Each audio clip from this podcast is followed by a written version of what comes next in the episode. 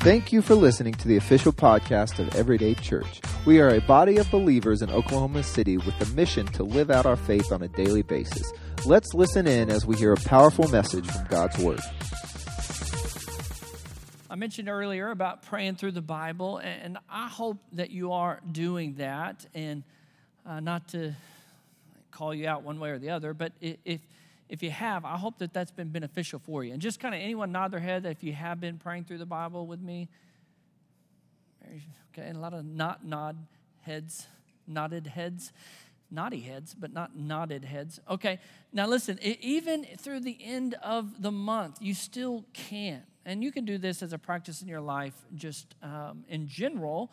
But the idea is to pray God's truth. And He says He'll give us the desires of our heart. But a part of that is uh, knowing God, knowing His word, knowing His will, and then having our prayers line up according to His will, which is going to happen if we're praying truth, if we're praying the scripture.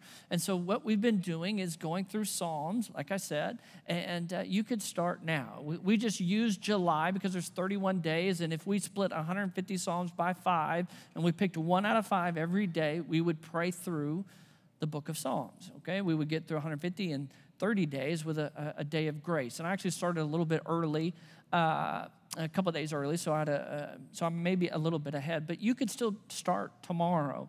And the idea is just to make sure that we're praying the scripture and using the scripture as a guide. Sometimes very literal you pray through the psalm and it is specifically your heart and, and very personal to you and sometimes it can just make you think of other things and that's great too. Uh, the idea of the prayer time isn't to be your bible study time because on bible study time we want to make sure that we're understanding it properly understanding the context of, of the first hearer uh, of the word of god and, and, dividing it correctly and properly.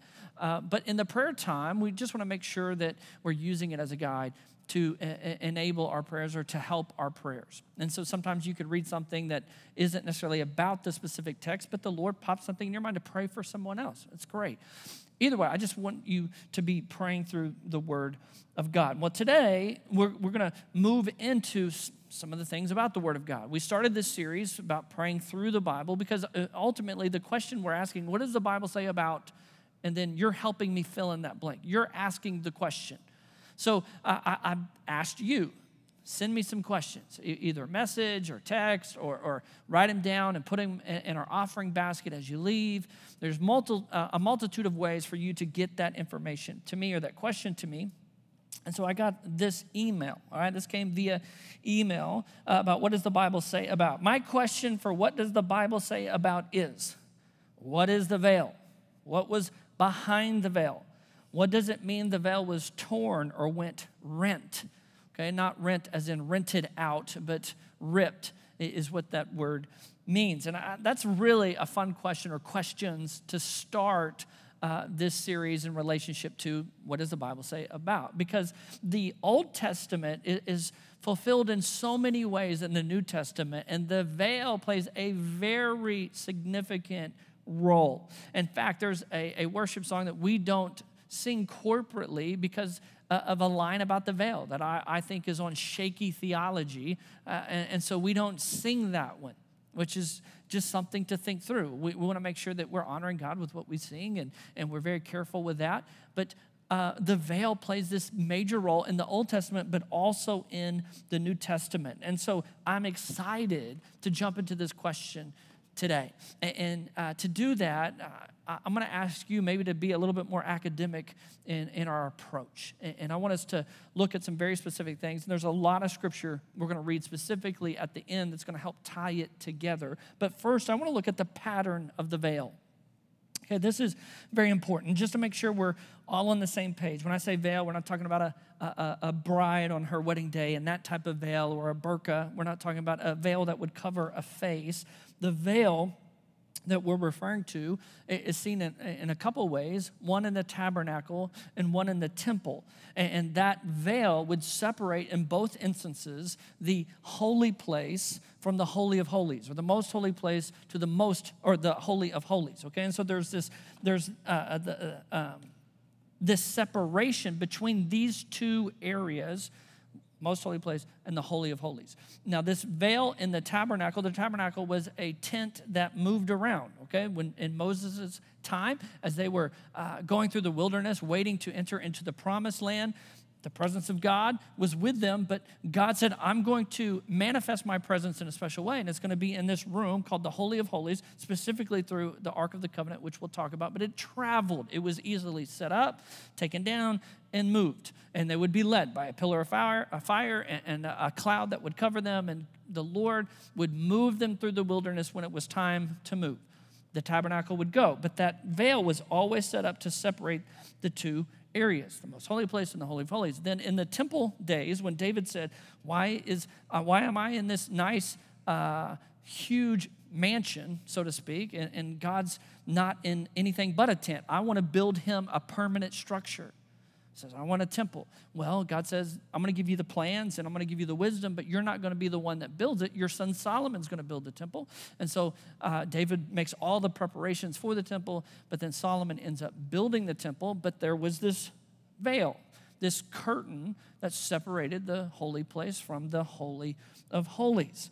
Now, I want to look at this pattern that's on it. In Exodus chapter 25, if you have your Bible, we get to look at, at some of the design. I don't think we get to understand completely exactly how it looks like, but we get to see a little bit of what it looked like. We get to see some of the pattern of what it looked like, of the design. So in Exodus chapter 25, God is going to give Moses very specific instructions in how to build the tabernacle. Now, if we start a little bit earlier, in Exodus 25, verse 8, this is what God says Have the people of Israel build me a holy sanctuary so I can live among them. You must build this tabernacle and its furnishings exactly according to the pattern I will show you. And so God says, You're going to build this exactly how I tell you.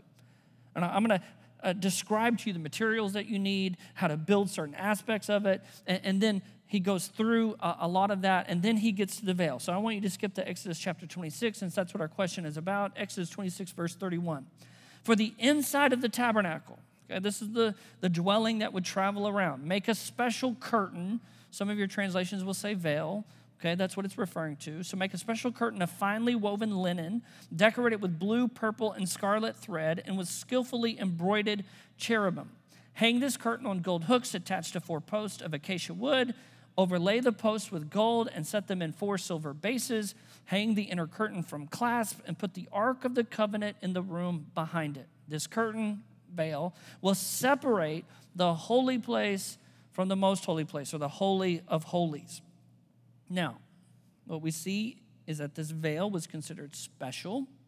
It's made of this finely woven linen. There's these beautiful colors that are uh, woven into.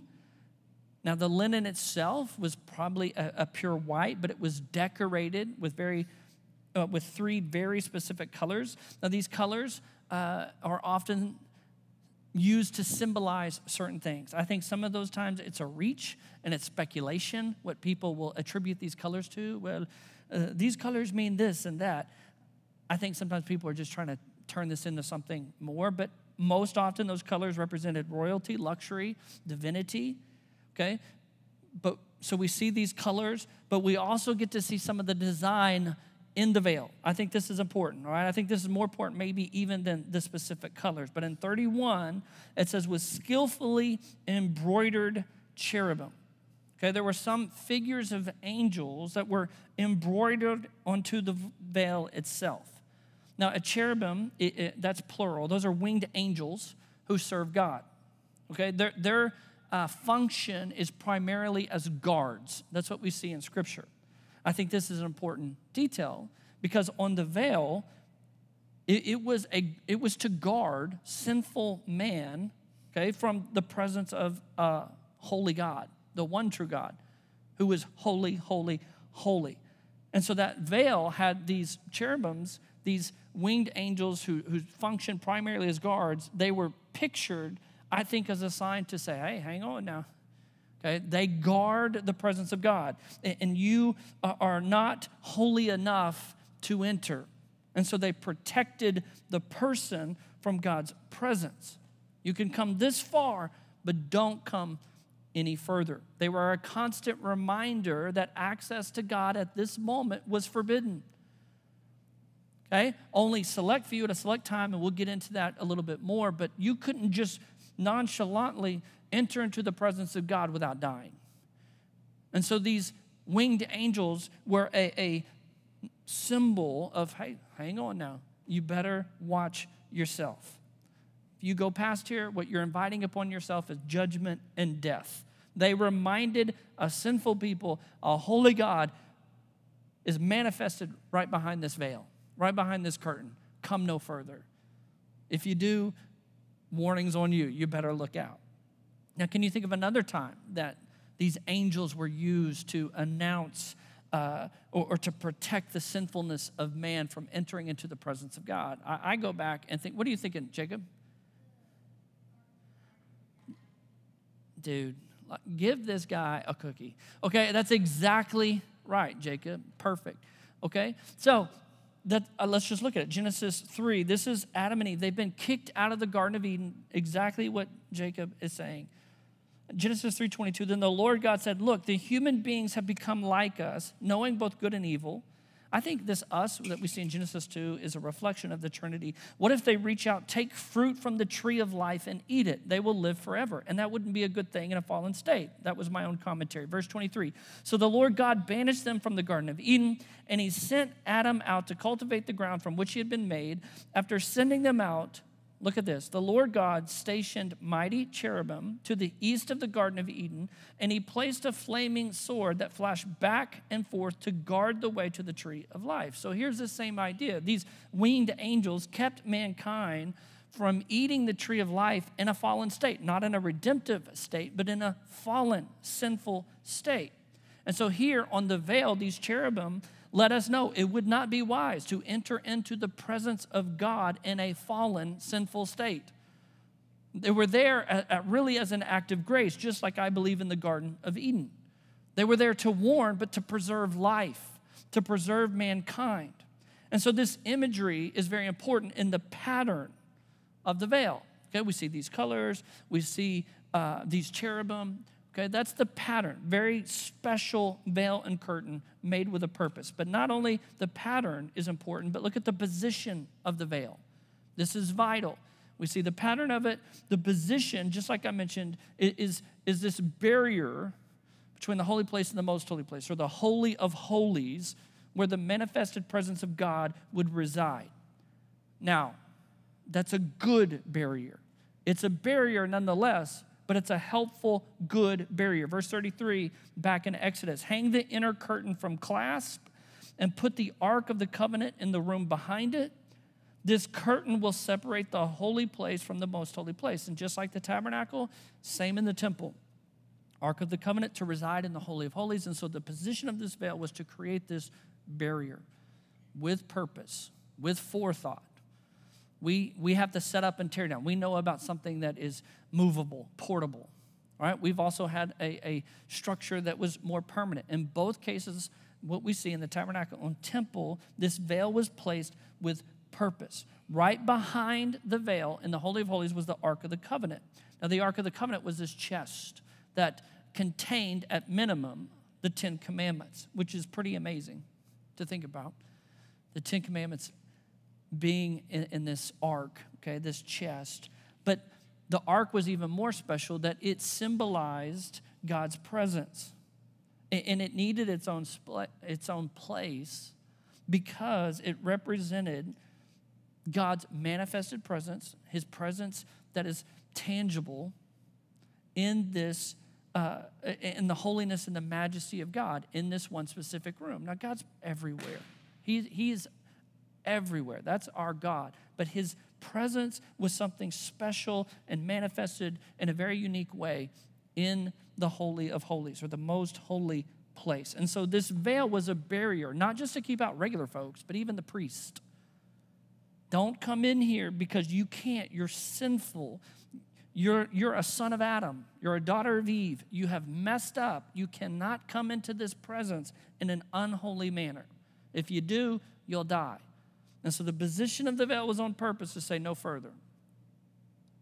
And not just common folk, even the priest But once a year, on one special day called the Day of Atonement, God said, I want the high priest and only the high priest to enter into the Holy of Holies. And you can read about that in Leviticus 16.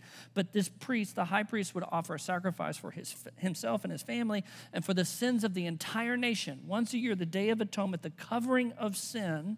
There's a scapegoat involved. There's this cleansing. There's this amazing forgiveness that takes place on this day but only once a year can this high priest enter into the Holy of Holies, and he only got access through the blood of a sacrifice. That's the only way he could enter through the blood. Make sure you remember that. But if he went on any other occasion, it would cost him his life. And so this barrier was a barrier of protection, but it was also placed there out of grace. Now that's going to lead us to a bigger topic. So we see the pattern of the veil, we see the position of the veil. I want to look at the specific purpose of the veil. What we see in the Old Testament, God's glory is, is, is hid from man. Okay, we're not allowed to be that close to God because of his holiness. God it is repelled by our sin, and we are sinners. But in the New Testament, as Christ led his earthly ministry, the veil was still intact as Christ ministered on earth, but then something very significant happened. See, there had not been a sacrifice yet that had been met that would allow us unfettered access to God. But then something happened when Jesus died. I want you to see this with me. So if you have Luke, okay, Matthew, Mark, Luke, if you're watching Facebook Live, listen, hopefully you got a copy of God's Word with you or an app. Find Luke chapter 23, and then I want to go over to Matthew 27 all right? And of course, if you are not quick enough with your fingers, we'll put it on the screen. Matthew, oh, just kidding. Luke 23. This is when Christ died. Verse 44. By this time it was about noon. He's on the cross, and darkness fell across the whole land until three o'clock. The light from the sun was gone, and suddenly the curtain or the veil in the sanctuary of the temple was torn or rend. Okay, it's the same thing, down the middle. Then Jesus shouted, Father, I entrust my spirit into your hands. And with these words, he breathed his last. So we see that the curtain, the veil in the temple was torn. That's how Luke describes it. Now, some people, some scholars, think that this is just symbolic in nature, but I, I don't believe that because of what we see in Matthew. We see a little bit more detail in Matthew. So find Matthew chapter 27. I believe that the sacrifice has been met. The high priest could only enter into the most holy place, the Holy of Holies, through a sacrifice, through a blood. Well, now that the curtain has been torn, met the ultimate sacrifice has been met. Matthew chapter 27, verse 50. Then Jesus shouted out again, and he released his spirit. At that moment, the curtain, the veil in the sanctuary of the temple, was torn in two from top to bottom. The earth shook, rocks split apart, and tombs opened. The bodies of many godly men and women who had died were raised from the dead. They left the cemetery after Jesus' resurrection, went into the holy city of Jerusalem, and appeared to many people. So, here in the New Testament, the tearing of the veil is the, re- the revelation or the revealing of God's glory to man, allowing us to have 24 7, 365 access. Okay, due to the death of Christ, the veil was torn, which was a supernatural act by God. I think that's why Matthew tells us that the tomb was torn from where? Top to bottom. That only God could do this. That God reached down and he tore the veil that was a separation between a sinful man and a holy God to say, now we have unfettered, we have free access to the God of the universe. No longer does there need to be a barrier. The ultimate sacrifice has been paid. And the veil also represents the body of Christ, that it was torn on our behalf. And I think God, as any Jewish father would do at the done, uh, would, who would have done at the death of his son, ripped his clothes in sadness and brokenness. And here he rips the temple to say, It is finished, in essence we now have access that we can receive the holiness of Christ based upon a faith, of course, in Him. We have access. We can have direct fellowship with Him. The Holy of Holies is open unto man through the sacrifice of Jesus Christ. Christ changed the veil from a wall to a way. That's what's amazing about the veil. It was a wall, but now it's the way. And so I, I, think the Bible can explain it better than I can. So I, I want to read a lengthy passage Hebrews chapter 9. I'm going to be reading out the New Living Translation. If that will uh, help you as you follow along, if you want to read whatever translation you normally read, that's fine. But on the screens, that's what we're going to have NLT. I want to read this because it's going to explain this for us perfectly. We don't know who wrote Hebrews. We don't. Some people think it was Paul, but uh, it's, it's iffy, to say the least. But what we see here is an incredible truth, inspired by the Holy Spirit, written on our behalf. Hebrews chapter 9, verse 1 the first, that first covenant between God and Israel had regulations for worship and a place of worship here on earth. Okay, that's what we've been talking about. There were two rooms in that tabernacle. In the first room were a lampstand, a table, and sacred loaves of bread on the table. This room was called the holy place. Then there was a curtain, a veil, and behind the curtain was the second room called the most holy place. You're like, yeah, we get it. We, you already told us that. I got it. All right, verse 6. Skip to 6. When these things were all in place, the priests regularly entered the first room. They were in the first room all the time, okay, as they performed their religious duties. But only the high priest ever entered the most holy place, the Holy of Holies, and only once a year. He always offered blood for his own sins and for the sins the people had committed in ignorance. You say, You told us that. Okay, yeah, reinforcement, guys, reinforcement. Verse 9. Actually, let's go to verse 8. Listen, I don't want to skip this one. By these regulations, the Holy Spirit revealed that the entrance to the most holy place was not freely open as long as the tabernacle and the system it represented were still in use. It wasn't freely open, there were strict requirements. Once a year, the sacrifice of blood. Verse 9 this is an illustration pointing to the present time. For the gifts and sacrifice that the priests offer are not able to cleanse the consciences of the people who bring them. For that old system deals only with food and drink and various cleansing ceremonies, physical regulations that were in effect only until a better system could be established. Verse 11 So Christ has now become the high priest over all the good things that have come.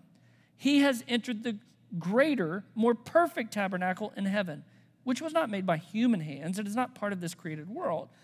Look at verse 12. This is key. With his own blood, not the blood of goats and calves, he entered the Holy of Holies, the most holy place, once for all time and secured a redemption for Sundays only, for a week. No, forever. Okay? He secured our redemption forever. Under the old system, the blood of goats and bulls and the ashes of a heifer could cleanse people's bodies from ceremonial impurity. Just think how much more the blood of Christ will purify our consciences from sinful deeds so that we can worship the living God. Why? So we can worship Him. For by the power of the eternal Spirit, look at this Christ offered Himself to God as what? A perfect sacrifice for our sins. Perfect, sinless, unblemished. That was what was supposed to be offered a lamb without defect or an animal with no problems. It was real easy to sacrifice. Well, there's the old cripple. Get that one. No, no problem. There was no sin on Jesus. He was the perfect sacrifice for our sins. Verse 15. That is why he is the one who mediates a new covenant between God and people so that all who are called can receive the eternal, eternal inheritance God has promised them. For Christ died to set them free from the penalty of the sins they had committed under that first covenant. By the way, we've all sinned, we all haven't kept the law perfectly. Christ died to set us free from those penalties because they are penalties. Now look at verse 23. Skip to 23. That is why the tabernacle and everything in it which were copies of things in heaven, had to be purified by the blood of animals. But the real things in heaven had to be purified with far better sacrifices than the blood of animals, for Christ did not enter into a holy place made with human hands, which was only a copy of the true one in heaven. He entered into heaven itself to appear now before God on our behalf. And he did not enter heaven to offer himself again and again, like the high priest here on earth who enters the most holy place year after year with the blood of an animal every year. He had to ask for forgiveness of sins every year. There had to be a sacrifice. Verse 26 If that had been necessary, Christ would have had to die again and again ever since the world began. But now, once for all time, he has appeared at the end of the age to remove sin. How? By his own death as a sacrifice. Look at verse 27. If you're watching on Facebook right now, listen to this. And just as each person is destined to die once, and after that comes judgment, so also Christ was offered once for all time as a sacrifice to take away the sins of many people. He will come again, not to deal with our sins, he's done that, but to bring salvation to all who are eagerly waiting for him. Okay, there's so much here. but the main thing is that we see is that the blood of Jesus is what gives us this access to God. His body was torn, his sacrifice rendered God's judgment, uh, God's judgment was placed upon him.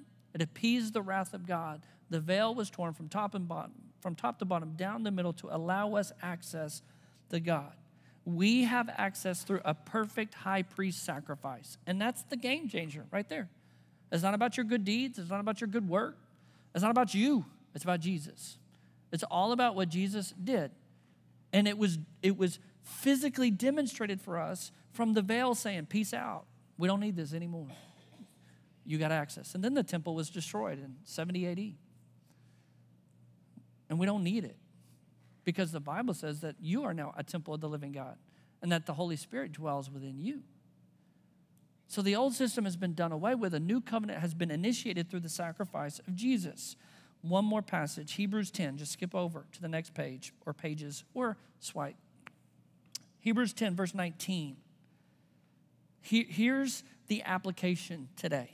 And so, dear brothers and sisters, those who put their faith and trust in Jesus, we can boldly enter heaven's most holy place. Listen, woo! Can you let that sit for a second? You get to enter the Holy of Holies. You ain't no high priest. Maybe you are. The priesthood of the believer. The reason that you are a priest is because of the blood of Jesus. And First Peter talks about the priesthood of the believer. We're a royal priesthood, a chosen nation. Do you understand how amazing this is and, and, and earth shattering? We have access into the Holy of Holies, to the manifested presence of God. But look why. Because of the blood of Jesus.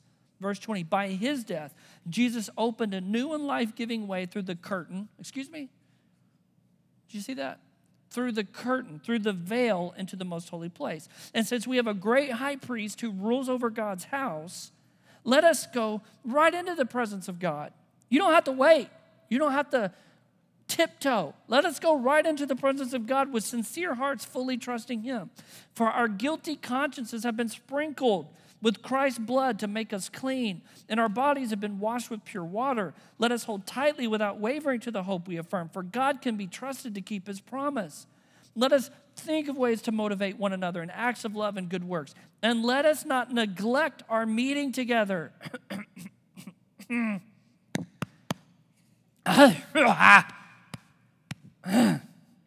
Sorry, that, that, that was kind of hard to kind of spit out. Let us not neglect our meeting to.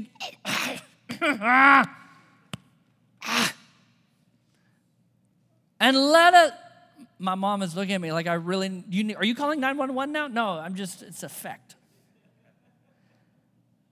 And let us not neglect our meeting together as some people do, but encourage one another, especially now that the day of his return is drawing near. All right, let me wrap up quickly with some application. Very clearly, as a result of the torn veil, there are some very specific, thing God, specific things God wants us to do. In that Hebrews 10 passage, it's very clear to us because we have access to the Holy of Holies, because the veil was torn through the sacrifice of Jesus, God wants us to do this. Number one, draw near to Him. Did you see what God said? in verse 22 let us go right into the presence of God. Draw near, get close. There is no veil. Why? I know, listen, we're still sinful apart from Christ and we still make mistakes. But if you, dear brother and sister in Christ, have put your faith and trust in Jesus, you have been clothed in the righteousness of Jesus and you can boldly approach the throne of grace. That doesn't mean we do it arrogantly. We're still cautious and we're still humble, but we do it freely. We have access to God 24 7, 365. Get on your face before Him and do that confidently, knowing that He allows it.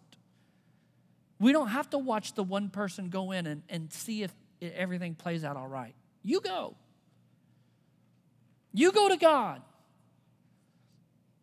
You don't have to come to me and say, hey, will you go to God for me? Because I can't. I'll go to God with you, but you can go to God too. So draw near to Him. Secondly, trust Him. So, verse 22 says, with sincere hearts, fully trusting Him. You can trust Him. Okay, draw near to him and then trust him. Jesus went to great lengths for you to be able to approach the Father. Great lengths on your behalf. And so you can trust him. I read today in Romans that God demonstrated his love for us, that he would die for us that while we were yet sinners. I mean, some people will die for a, a really good person, and even though that would be rare. But Jesus said, I'm going to die for that joker, even though he's a punk. And he was talking about Jonathan, wasn't talking about me. But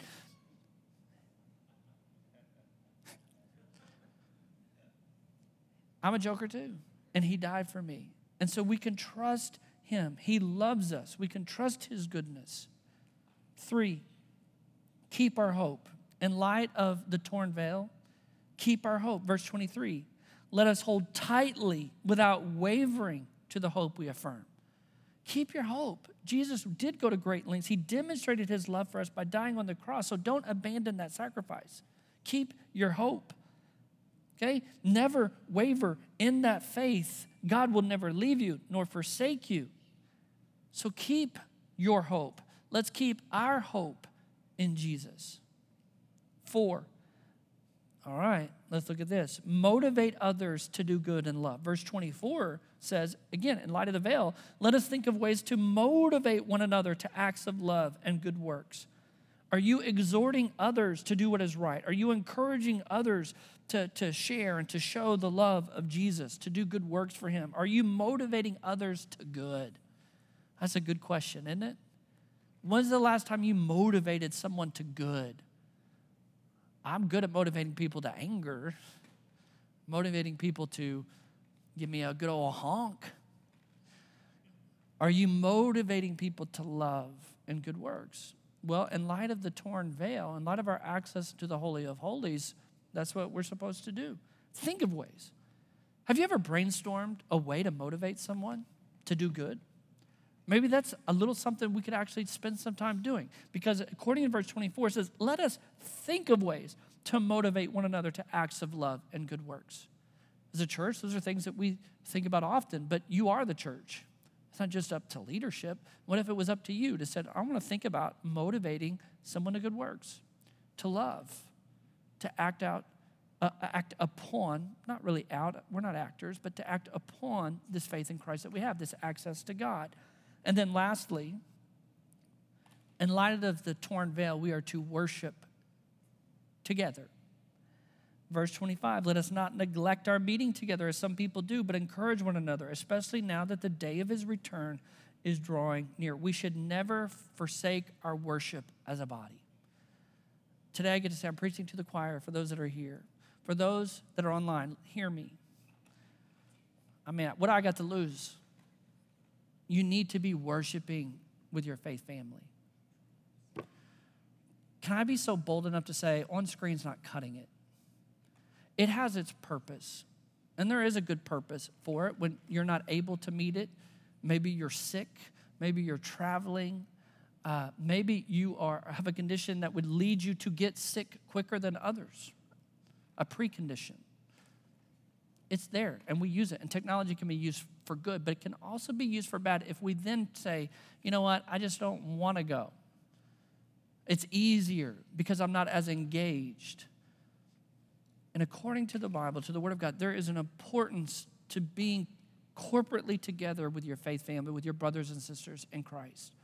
I thank God that some of you are watching. I thank God that you're all wa- watching right now. And virtually, that can help. But if you're able to, it makes a whole lot of sense to get together, to give an elbow bump to Matt. All right, that's as close as I'm getting to Matt. But I gave him an elbow bump.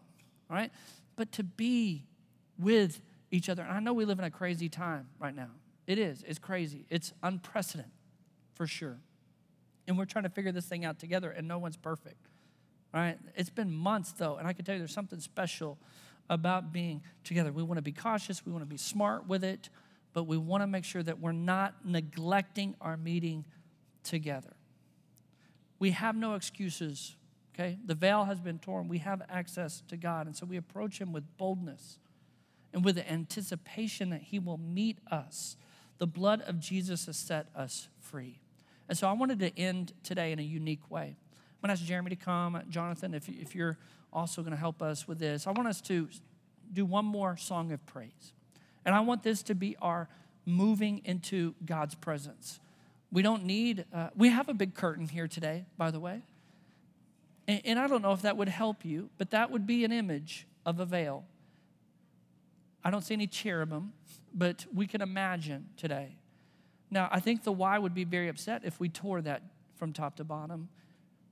But if there was a holy place and a most holy place, we're in the most holy place. We have access to God. Jesus' sacrifice took down that veil and curtain. But let's say even one was put up today, we on the right side. We have access to God. And so let's approach the throne of grace with boldness and confidence. This is Pastor John. Thank you so much for listening to the Everyday Church podcast. For more information on us, or if you happen to make a spiritual decision during this message, please let us know and go to our website, www.everyday.church. There's an email link that you can click on, and we would love to hear from you if there's anything going on that has happened during this message, if the Lord has spoken to you, or you made a decision to follow Jesus Christ. Also, if there's a prayer request or concern, then you can email us, and we would love to take the time to pray for you and respond in any way that we can. Again, thank you so much for listening. God bless.